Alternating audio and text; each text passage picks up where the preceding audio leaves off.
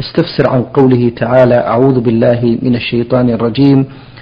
إن هذا أخي له تسع وتسعون نعجة ولي نعجة واحدة. الآية.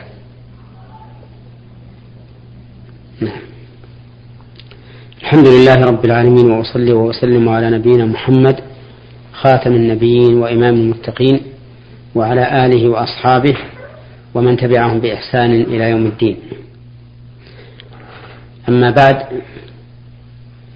فإنه بمناسبة السؤال عن تفسير هذه الآية الكريمة أود أن أوجه كلمة إلى إخوان المسلمين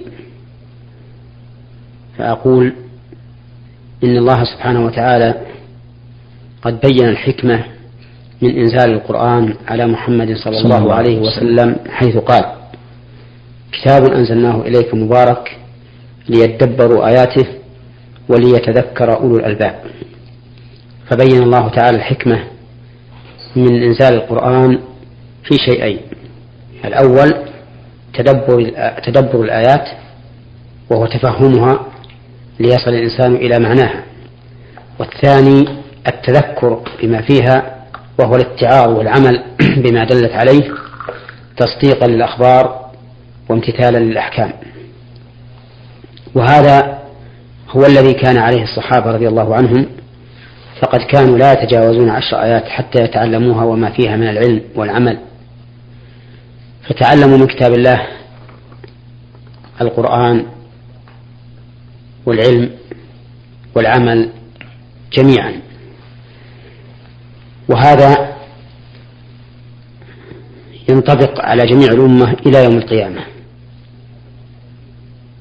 وإنني أحث إخواني المسلمين على تفهم كتاب الله وتدبره والسؤال عن معناه ومطالعة كتب أهل العلم الموثوق بتفسيرهم إذا كان يستطيع أن يصل إلى المعنى بهذه المطالعة حتى يذوق طعم القرآن. ويعرف عظمة القرآن. أما قراءة القرآن بدون فهم لمعناه فلا شك أن فيها خير أن فيها خيرا كثيرا وفيها أجر عظيم فإن من قرأ القرآن فله بكل حرف منه عشر حسنات. لكن تمام ذلك والفائدة العظيمة الكبيرة هو بتحقيق ما أنزله الله من أجله وهو التدبر والاتعاظ ثم ليعلم أن هذا القرآن الكريم إذا حمله الإنسان فهو كما قال رسول الله عليه الصلاة والسلام حجة لك أو عليك. فإن قمت بواجبه من تصديق الأخبار والعمل بالأحكام وقبول ذلك بانشراح وطمأنينة كان حجة لك. وإن كان الأمر بخلاف ذلك كان عليك من الحجة بقدر ما فرطت فيه أو اعتديت. ومن المعلوم أن الإنسان لو طلب منه تنفيذ ما في كتاب مرسوم من جهة من الجهات لكان يقرأ هذا الكتاب ويتفهم عن معناه ويستفهم عن معناه. حتى يتمكن من تطبيقه والعمل به. فكيف بالكتاب العظيم النازل من عند الله عز وجل الذي كلف الله عباده العمل به؟ كيف لا يدري الإنسان عن معناه؟ لا يتفهم ولا يستفهم ولا يبالي. هذا في الحقيقة تفريط تفريط كبير. أما ما يتعلق بالسؤال عن الآية التي ذكرها في قوله إن هذا أخي له تسع وتسعون نعجة ولي ناجة واحدة. فهذه في سياق قصة وقعت على نبي الله داود.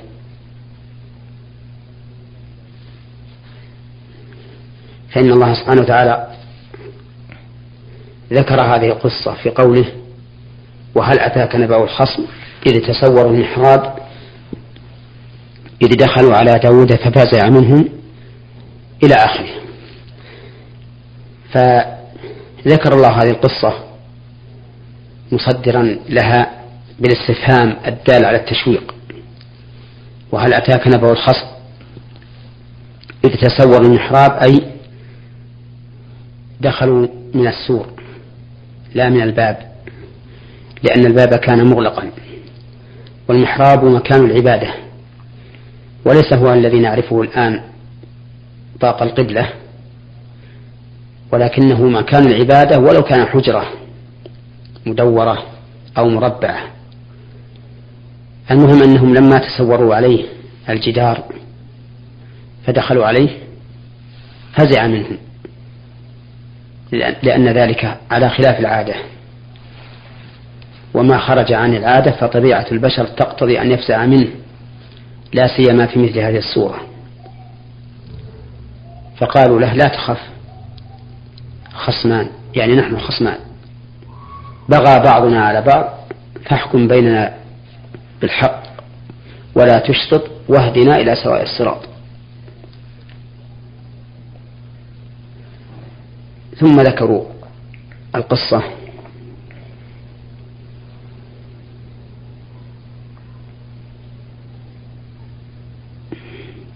إن هذا أخي له تسع وتسعون نعجة ولي نعجة واحدة. والنعجة هي الواحدة من الشياه. ولي نعجة واحدة فقال أكفلنيها وعزني في الخطاب أي غلبني في خطابه لقوته وفصاحته وبيانه. فقال له داود لقد ظلمك بسؤال نعجتك إلى نعاجه. فحكم له داود عليه الصلاة والسلام دون أن يسمع من خصمه. وطريقة الحكم أن لا يحكم الحاكم حتى ينظر ما لدى الخصم.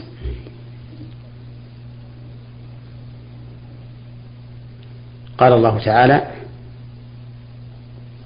وإن كثيرا من الخلطاء لا يبغي بعضهم على بعض إلا الذين آمنوا وعملوا الصالحات وقليل ما هم. وظن داود أن ما فتناه فاستغفر ربه وخر راكعا وأناب. أي أيقن أننا اختبرناه بهذه الخصومة. وذلك أنه عليه الصلاة والسلام اشتغل بالعبادة الخاصة عن الحكم بين الناس فأغلق الباب دونهم. والحاكم ينبغي له أن يكون فاتحا بابه لمن يأتيه من الخصوم حتى يحكم بينهم. وأيضا حكم للخصم دون أن يسمع حجة خصمه. وأيضا تعجل بذلك أي بالحكم قبل سؤال الخصم من أجل أن يرجع إلى عبادته.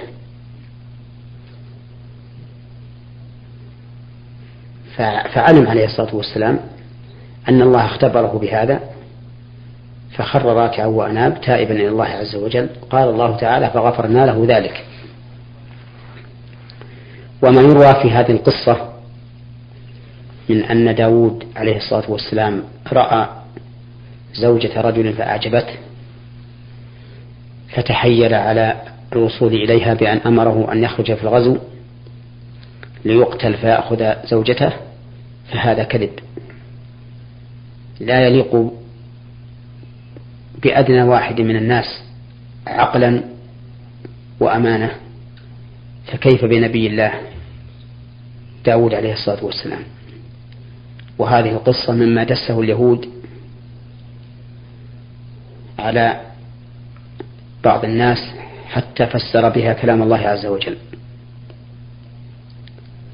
فلا يجوز لأحد أن ينزل الآية على ذلك ولا أن يروي هذا للناس إلا إذا كان يريد أن يبين أنها ضعيفة وباطلة فهذا لا بأس به بل هو واجب. لأن الناس قد اشتهر عند كثير منهم أن هذه القصة هي ما ذكرت من أن داود أعجبته زوجة رجل من الناس فتحيل على ذلك بأن بعثه في الغزو ليقتل فيأخذ زوجته من بعده وهذا كذب لا يجوز ذكره إلا لمن أراد أن يبين أنه كذب. نعم. بارك الله فيكم. فضيلة الشيخ ونحن نتحدث عن عظم هذا القرآن العظيم. لا شك أن لتلاوة القرآن الكريم آداب يجب أن يتحلى بها القارئ والمستمع. حدثونا عن هذا مأجورين نعم. من آداب قراءة القرآن أن يخلص الإنسان نيته لله تعالى بتلاوته فينوي بذلك التقرب إلى الله سبحانه وتعالى. حتى لو أراد مع ذلك أن يثبت حفظه. إذا كان حافظا فإن هذه نية صالحة. طيب. لا تنافي الإخلاص لله عز وجل. ومن الآداب أن يستحضر الثواب الذي رتب على تلاوة القرآن ليكون محتسبا بذلك على ربه عز وجل. راجيا ثوابه. مؤملا مرضاته. ومن الآداب أيضا أن يكون متطهرا.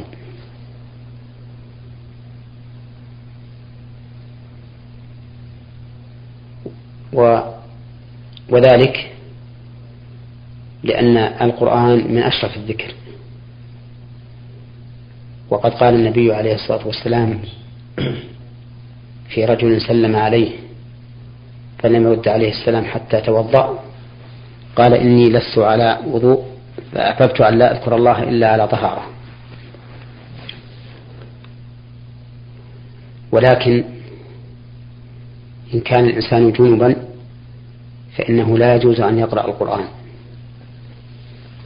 إلا إذا قرأ شيئا يريد به الذكر وهو من القرآن فلا بأس أو يريد به الدعاء وهو من القرآن فلا بأس.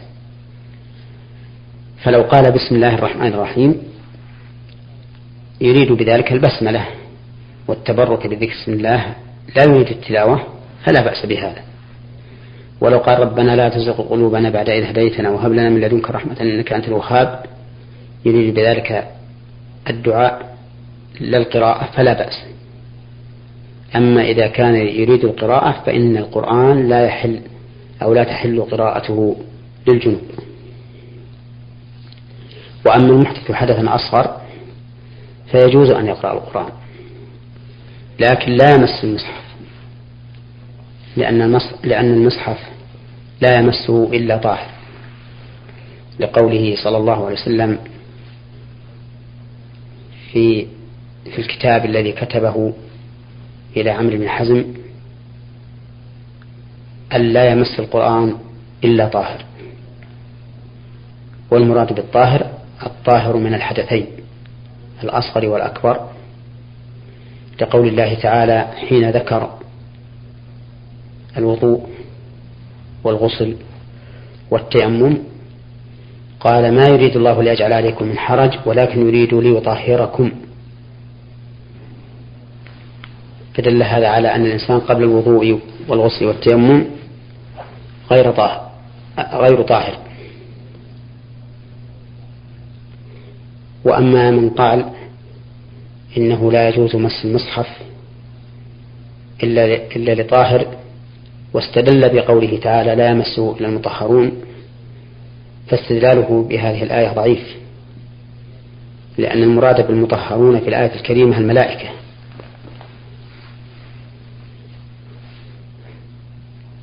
ولو أراد المطهرون يعني الذين على طهارة لقال إلا المتطهرون أو إلا المطهرون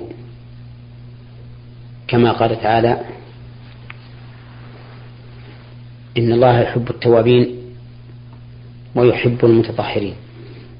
أما من قال إنه يجوز أن يمس المصحف بدون طهارة مستدلا بالبراءة الأصلية وأنه لا دليل على ذلك وحمل قوله صلى الله عليه وسلم في حديث عامر بن حزم أن لا يمس القرآن إلا طاهر على أن المراد بالطاهر المؤمن. لقوله صلى الله عليه وسلم إن المؤمن لا ينجس فاستدلاله أو فجوابه عن ذلك ضعيف. لأن لأنه ليس من عادة النبي عليه الصلاة والسلام أن يعبر عن المؤمن بالطاهر وإنما يعبر عن المؤمن بالإيمان.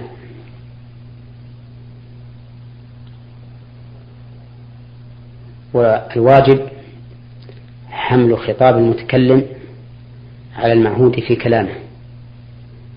الغالب فيه. لا على أمر لا لا يقع في كلامه إلا نادرا. على كل حال من آداب الطه... من آداب قراءة القرآن أن يكون الإنسان متطهرا. قال بعض أهل العلم ومن آدابه أي ومن آدابها أي آداب قراءة القرآن أن يتسوك عند قراءة القرآن لتنظيف فمه وتطهيره بالسواك حيث تمر الحروف من هذا الفم. فيحسن أن لا تمر إلا من طريق مطهر. ومن آداب قراءة القرآن أن يقرأ بتدبر وتمهل وخشوع بقدر ما يستطيع. فأما هد القرآن والسرعة فيه فإن كان يؤدي إلى إسقاط الحروف فإن ذلك حرام لأنه يخرج الكلمات عن صورتها والحروف عن صورتها. وإن كان لا يؤدي إلى إسقاط الحروف فإن ذلك لا بأس به سواء قرأه بتجويد أو بغير تجويد لأن قراءته بالتجويد من باب تحسين الصوت وليس من باب الأمر الواجب فإن حسن صوته بالقرآن بالتجويد فهذا خير وإن لم يفعل فلا إثم عليه. أما بالنسبة لاستماع القرآن فإن من الآداب أن يكون المستمع منصتا متابعا للقارئ لقول الله تعالى وإذا قرأ القرآن فاستمعوا له وأنصتوا لعلكم ترحمون. ولا ينبغي للإنسان أن يقرأ القرآن عنده وهو غافل لاهن أو متحدث مع غيره بل الأفضل والأولى أن يستمع وينصت لتناله الرحمة. و و وكذلك لا ينبغي للإنسان أن يقرأ القرآن عند قوم يرى أنه لا تعجبهم القراءة في ذلك الوقت لأنه في هذا يشق عليهم ويحملهم ما لا يستطيعون. لكن إن رأى منهم محبة لقراءته أو طلبوا منه ذلك فلا فهذا طيب أن يقرأ فيعمر المكان بقراءة القرآن. أما أن يرهقهم بالقراءة وهم لا يريدونها في هذا المكان أو في هذا الوقت فهذا ليس بجيد ولا ينبغي للإنسان أن يفعل. ولذلك لم يكن النبي عليه الصلاة والسلام يرهق أصحابه بقراءة القرآن كلما جلس معهم. بل كان عليه الصلاة والسلام يراعي أحوالهم ويفعل ما يرى أنه أصلح لهم في دينهم ودنياهم.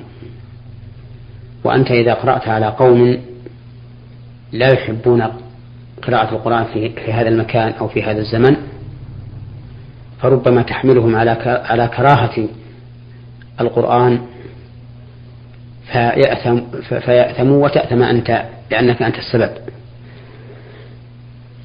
ولكن يقرأ القرآن ما ائتلفت عليه القلوب وأحبته.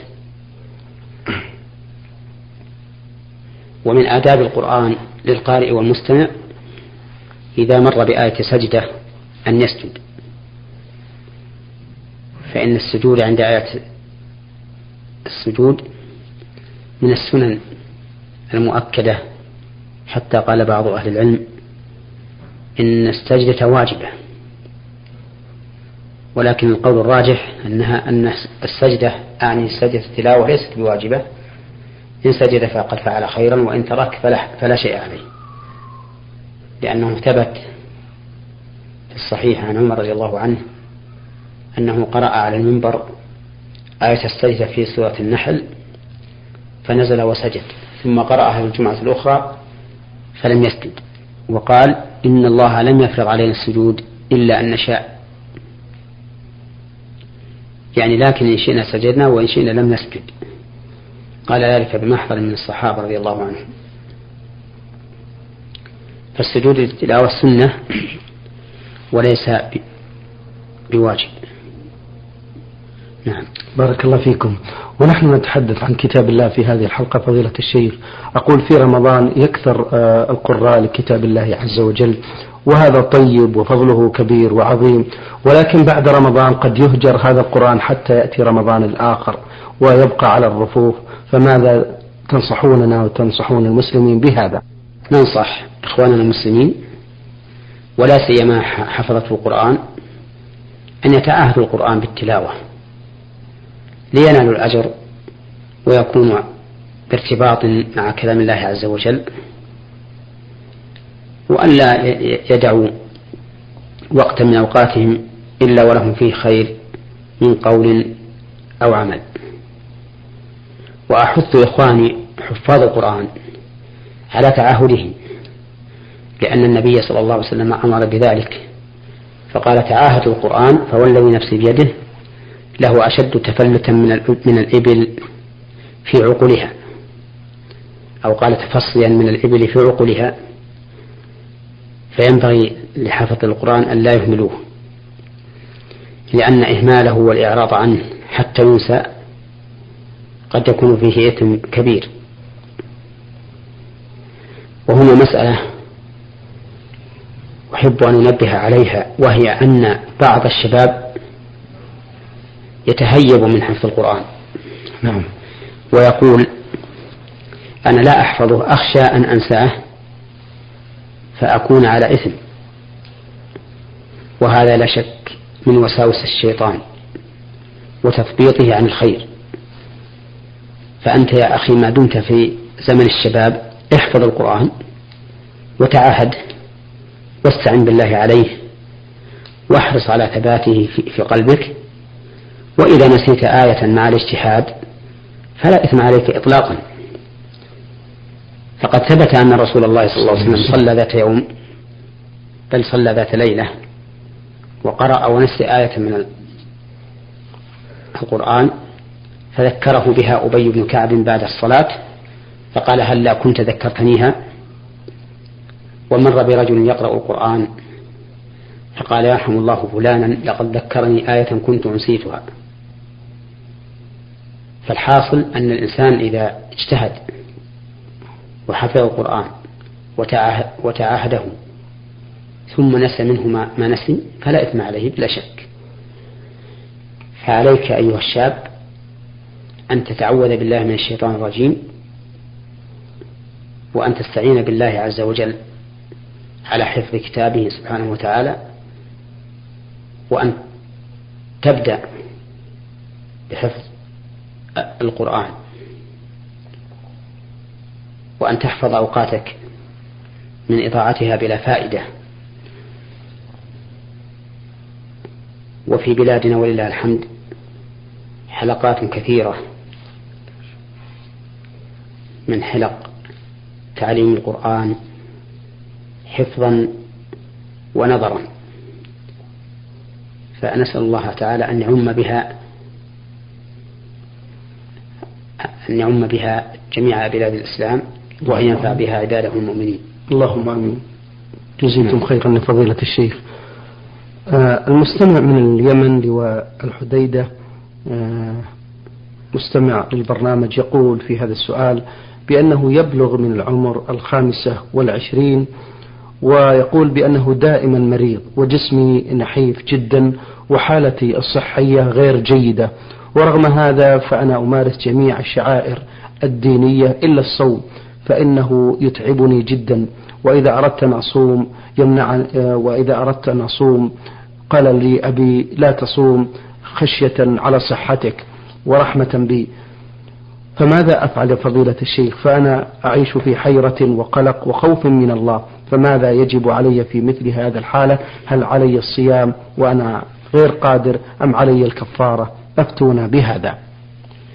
أقول أسأل الله أن يعافيك وأن يقويك وأن يقويك وأن يقويك على العبادة. وإذا كنت لا تستطيع أن تصوم رمضان ويشق ذلك عليك كثيرا فأطعم عن كل يوم مسكينا لأن, لأن هذا هو الواجب. على من كان لا يستطيع الصوم لسبب لا يرجى زواله. وأنت على الوصف الذي ذكرت من هذا الصنف. فأطعم عن كل يوم مسكينا ولا تشق على نفسك بالصوم.